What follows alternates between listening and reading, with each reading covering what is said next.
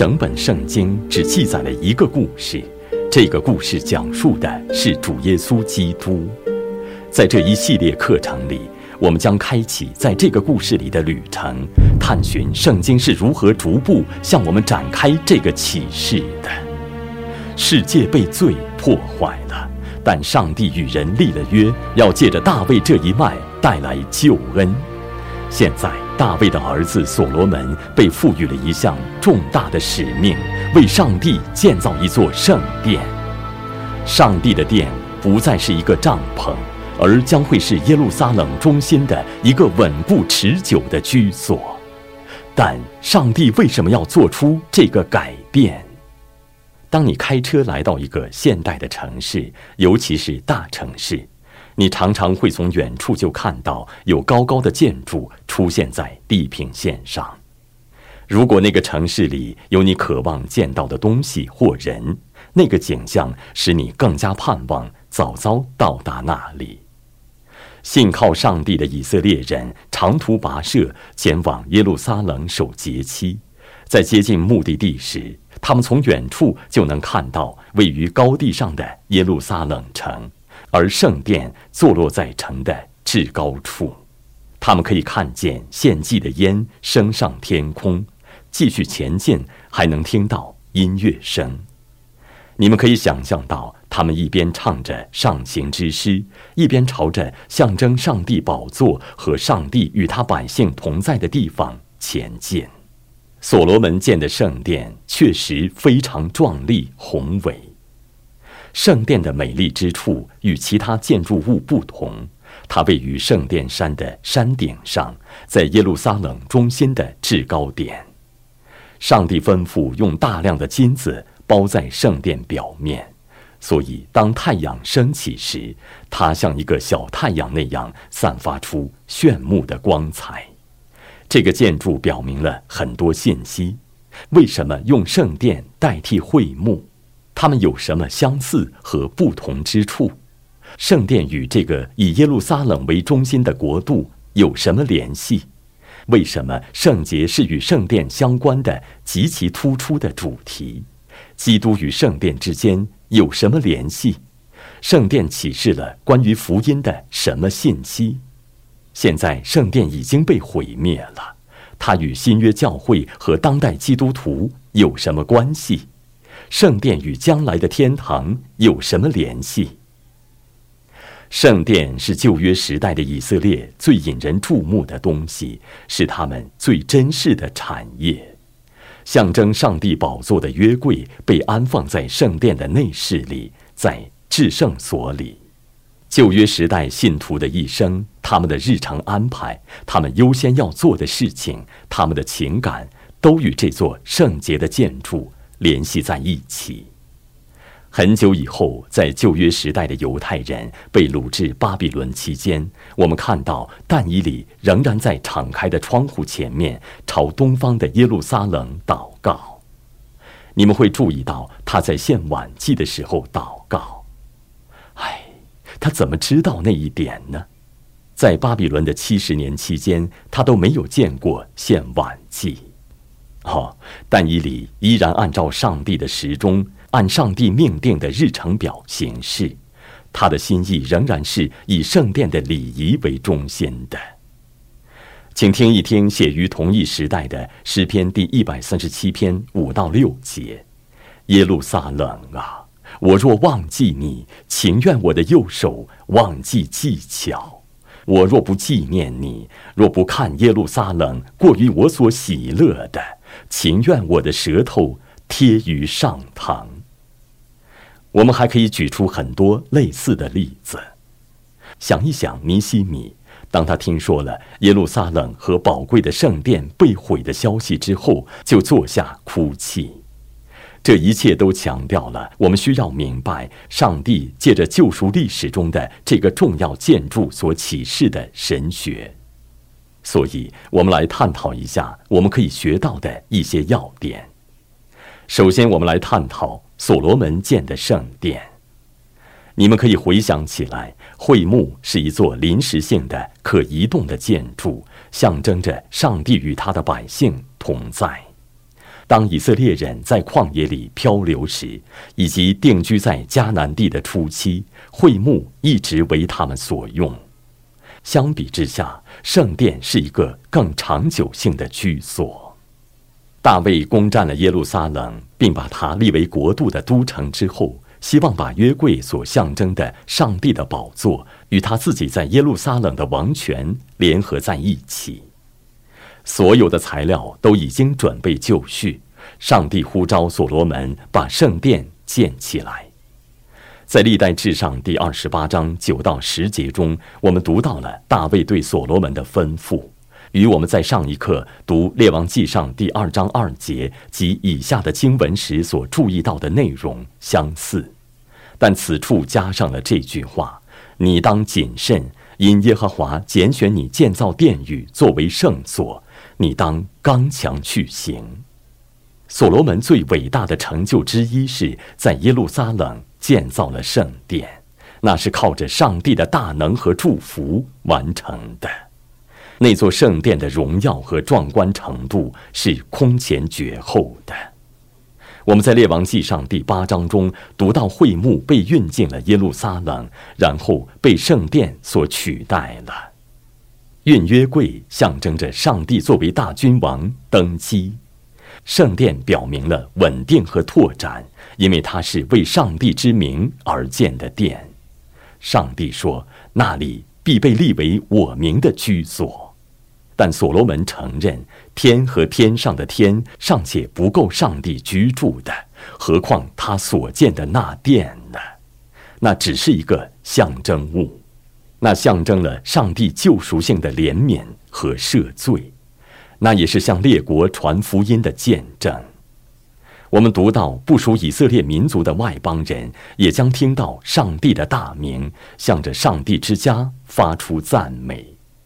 然后，列王记上第八章四十三节说，所罗门发出了这样祷告。求你在天上，你的居所垂听，照着外邦人所祈求的而行，使天下万民都认识你的名，敬畏你，像你的民以色列一样。又使他们知道，我建造这殿是称为你名下的。虽然圣殿包括很多错综复杂的优美设计，但我们得知那里仍然遵循着合乎上帝圣经的敬拜规则。其中没有掺杂人类的任何发明，都是按照所领受的上帝的指示而行。我们在历代志上第二十八章中读到了与建造圣殿有关的许多细节以及所需的财富，但经上说，大卫又将被圣灵感动所得的样式，就是耶和华上帝殿的院子一切的样式，都指示所罗门。大卫说：“这一切工作的样式，都是耶和华用手画出来，使我明白的。一切都是上帝亲自命定的。”我们在列王记上第六至八章中读到，所罗门花了七年时间来建造圣殿，一座宏伟壮丽的建筑矗立在那里，展现着上帝之同在的美丽。他让所有看到他的人都叹为观止，但他却不会永远长存。当犹太人被掳至巴比伦时，圣殿被毁了。上帝对他百姓的罪的这个审判，给他们带来了巨大的毁坏。这表明他们现在最终不肯悔改，致使他们与上帝恩惠的同在隔绝了。但上帝的应许没有落空。当我们学习关于犹太人从被掳至之地回归那一刻时，将会看到这一点。然而，对以色列而言，一切都与原来大不一样了。后来建造了另一个圣殿，但远不及这一个。当百姓看着失去了往昔荣耀的那个替代品时，心中的反应是悲喜交加。以斯拉记第三章十二到十三节说。然而有许多祭司、立位人、族长，就是见过旧殿的老年人，现在亲眼看见这殿的根基，便大声哭嚎；也有许多人大声欢呼，甚至百姓不能分辨欢呼的声音和哭嚎的声音，因为众人大声呼喊，声音听到远处。第二，我们需要思考圣殿所蕴含的神学。会幕和所罗门建的圣殿所蕴含的神学有许多显而易见的相似之处，基本目的和各个组成部分仍然是相似的。虽然圣殿在规模和荣耀方面远超过会幕，所以我们不再重复前面讲会幕那一刻时已经谈到过的要点。但我鼓励你们复习和重温与这一刻相关的要点。然而，我要请你们注意圣殿所独有的几个神学要点：第一，圣殿里的一切都渗透着圣洁的理念，那是一个圣洁的地方。反映了圣洁的上帝的同在。诗人在诗篇第一百三十八篇二节中见证了这一点。我要向你的圣殿下拜，为你的慈爱和诚实称赞你的名，因你使你的话显为大，过于你所应许的。圣殿的圣洁是与上帝之名的圣洁联系在一起的。圣殿是耶和华上帝的居所。我们在列王记上第九章三节和七节中读到：“我已将你所建的这殿分别为圣，使我的名永远在其中。我为己名所分别为圣的殿。”圣殿蕴含着关于圣洁的神学，这一特征非常突出。这在一定程度上解释了福音书中所记载的基督洁净圣殿的行为。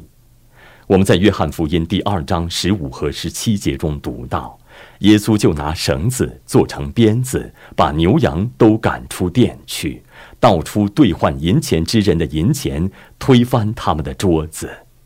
他的门徒就想起经上记着说：“我为你的殿心里焦急，如同火烧。”基督为上帝在他圣殿中的荣耀心中焦急，发出了圣洁的义怒。第二，圣殿竣工之后，所罗门的献殿祷告中有一段重要经文，能够帮助我们理解圣殿所蕴含的神学。这段经文记录在《列王记上》第八章和《历代志下》第六章中。最重要的是，我们看到了关于上帝自身的启示。你们应当注意到，这个祷告中包含了约赎罪、代祷、赦罪。悔改，从悖逆中回转，这些神学主题，如我们在前面看到的，祷告中还提到，上帝吸引不属以色列民族的外邦人进入与上帝的救赎性团契，所有这些要点都闪现了出来。关于上帝的这个启示，带领所罗门和旧约时代的信徒得出了列王记上第八章二十三节中的结论。耶和华以色列的上帝呀，天上地下没有神可比拟的。你像那尽心行在你面前的仆人守约是慈爱。而且我们发现圣殿里有一个巨大、沉重、美丽的幔子，把最里面的至圣所与世界的其余部分分隔开了。那是一个很厚的帘子。它以有形的方式象征着人被与上帝直接的同在隔绝了，必须借着圣洁的祭司献上赎罪祭。当基督死在十字架上时，那个幔子被撕裂了。我们在马可福音第十五章三十七到三十八节中读到，耶稣大声喊叫，气就断了，殿里的幔子从上到下裂为两半。来到上帝面前的直接通路，所以我们在希伯来书第十章十九到二十二节中读到：“弟兄们，我们既然因耶稣的血得以坦然进入至圣所，是借着他给我们开了一条又新又活的路，从幔子经过。这幔子就是他的身体。”经上继续说道，并我们心中天良的亏欠已经洒去。身体用清水洗净了，就当存着诚心和充足的信心来到上帝面前。圣殿把上帝之智慧的影响传播到了列国，周围列国的百姓被吸引到了耶路撒冷，结果是他们向所罗门进贡，臣服于他。上帝在创世纪第十五章中应许了这样的扩展，这应许在所罗门做王时实现了。诗篇第七十二篇也提到了这一点。上帝把列国的财富聚集起来，建造他的殿和国度，就像当初以色列人在出埃及时带走了埃及人的财富一样。上帝的国度是世界的中心，上帝展开这个救赎计划的进程是历史的中心。如果你们的大脑快速运转，想到新约时代，上帝兴起了罗马帝国，这个帝国修建了。通向当时已知世界的各个偏远地方的道路，这些道路大有用途。正当使徒们和早期的基督徒们要把福音传遍外邦人的世界时，上帝让这些道路开通了。这些道路帮助拓展了基督的国度，这个国度比罗马帝国更大。如今，宣教士们可以乘坐飞机把福音带到地球上偏远的地方。你们可以使用互联网来听这些关于圣经神学的课程。虽然我们远隔千山万水，身在不同的国家，上帝使用万事万物来服务于他的计划、他的福音、他国度的拓展。我们在所罗门时代以及上帝聚集各种资源来建造他国度的地方，都看到了这一点。这个主题下的最后一点，圣殿把时间之始的伊甸园和时间末了的天堂联系在了一起。你们将会注意到伊甸园的形象渗透在圣殿的细节和设计之中。伊甸园和圣殿。都是上帝彰显自己与他的子民同在的地方。人类堕落之后，被赶出了伊甸园，赶离了上帝的面。但上帝自己又借着献祭和救赎之功，赐下了一条回到他面前的道路。之前的会幕展现了这个约的应许，但圣殿更充分地展现了这一点。我们稍后就会解释圣殿与天堂的联系，所以第三，我们需要想一想，圣殿所预表的事在新约时代实现了。新约中广泛使用了圣殿所蕴含的神学，和会幕一样，圣殿是属天的永恒实体的模型和影子。圣殿指向的是在新约时代更大的荣耀中。将要实现的事，如我们在前面的课程中学过的，旧约时代的这些礼仪是暂时性的。当基督到来时，圣殿和其中的象征物都被废除了。上帝禁止人再回到影子那里去。现在我们已经拥有了圣殿所预表的实体。所以，问题是，我们在哪里可以找到旧约时代的圣殿所预表的新约时代的实体？我们在四个地方可以找到这些实体。首先是在基督身上，圣殿预表了基督自己。我们在约翰福音第二章十九到二十一节中读到，耶稣回答说：“你们拆毁这殿，我三日内要再建起来。”犹太人便说：“这殿是四十六年才造成的，你三日内就再建立起来吗？”但耶稣这话是以他的身体为殿，他们以为耶稣指的是耶路撒冷城的那个砖石建筑，但耶稣指的是他自己的他的身体。那么，基督为什么称自己的身体为圣殿呢？想一想这个问题。想一想，你们所知道的关于圣殿的知识，它象征着什么？它存在的目的是什么？它在旧约以色列人的生活中起什么作用？如果你们仔细想一想，就会知道答案。答案在哥罗西书第二章九节，因为上帝本性一切的丰富都有形有体的居住在基督里面。基督是上帝在地上与人同在的最完美、最充分的体现，那就是圣殿的象征意义。上帝在他的百姓当中与他们同在，但这最充分的表现在基督道成肉身这件事上。上帝在他的约中应许说，他要住在他的百姓当中。这个应许在基督到来时实现了。我们发现那些预表在新约时代实现的第二个地方是在教会里，教会也被描述为一座殿。这不应当让我们感到惊讶，因为基督住在他的教会中。所以启示录第一章中描述说，耶稣在灯台中行走，灯台象征的是教会。现在跟我一起想一想，行走在灯台中，那是圣殿里的器具，圣殿里有灯台，但启示录第一章告诉我们，灯台象征的是教会本身，所以基督在他们当中，是基督建立了教会。要记得马太福音第十六章十八节中的话，我还告诉你，你是彼得，我要把我的教会。建造在这磐石上，阴间的权柄不能胜过他。也就是说，我们是基督建造的殿。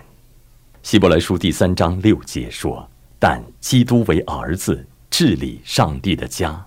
我们若将可夸的盼望和胆量坚持到底，便是他的家了。”基督亲自做诗篇第一百一十八篇中所应许的房角的头块石头。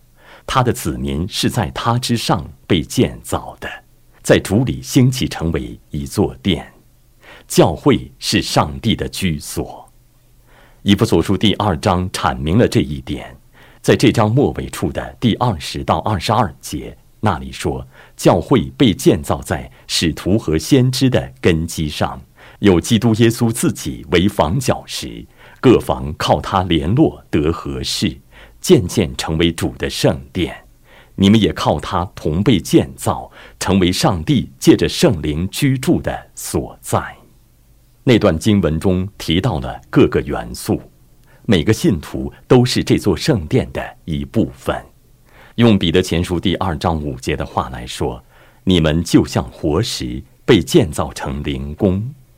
当教会聚集在一起敬拜上帝时，其荣耀远远超过了所罗门圣殿的属地的荣耀，因为无论在哪里有两三个人奉我的名聚会，那里就有基督在他们中间。我们的敬拜就发生在天上安放宝座的房间里，我们的荣耀在于有基督借着圣灵与我们同在。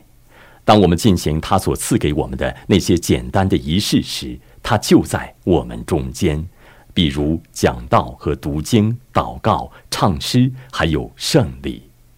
所以，圣殿所预表的事，在新约中实现了。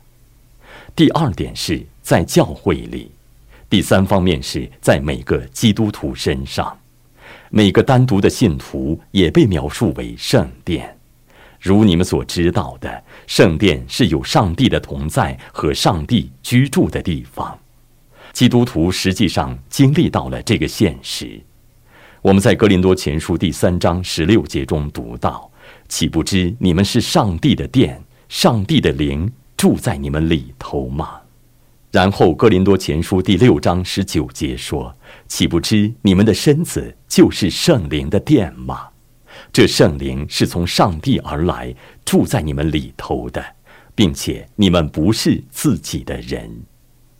最后，我们在哥林多后书第六章十六节中看到了同样的话：上帝的殿和偶像有什么相同呢？因为我们是永生上帝的殿，就如上帝曾说：“我要在他们中间居住，在他们中间来往。”我要做他们的上帝，他们要做我的子民。哦，这有非常深远和实际的含义。上帝亲自住在信徒里面。保罗说：“因为有圣灵住在我们里面，所以，我们要将自己的肢体做义的器具献给上帝，不要做不义的器具。如你们在刚刚提到的《格林多前书》第六章和《格林多后书》第六章中注意到的，这应当使我们从罪恶和世界中分别出来。更确切地说，这应当使我们圣洁，把自己分别为圣，献给基督。我们看到圣殿所预表的意义，在新约中实现了的第四方面，是在天堂里。这一切最终在天堂里汇聚在一起，达到了顶点。天堂实现了圣殿所象征的意义，诚然是上帝的居所。上帝在那里永远与他的百姓同住，所以我们在天堂里看不到圣殿。我们在启示录第二十一章二十二到二十三节中读到：“我未见城中有殿。”因主上帝全能者和羔羊为成的殿，那城内又不用日月光照，因为有上帝的荣耀光照，又有羔羊为成的灯。正如任何不洁净的东西都不能进入旧约的圣殿，任何不洁净的东西也都不能进入天堂。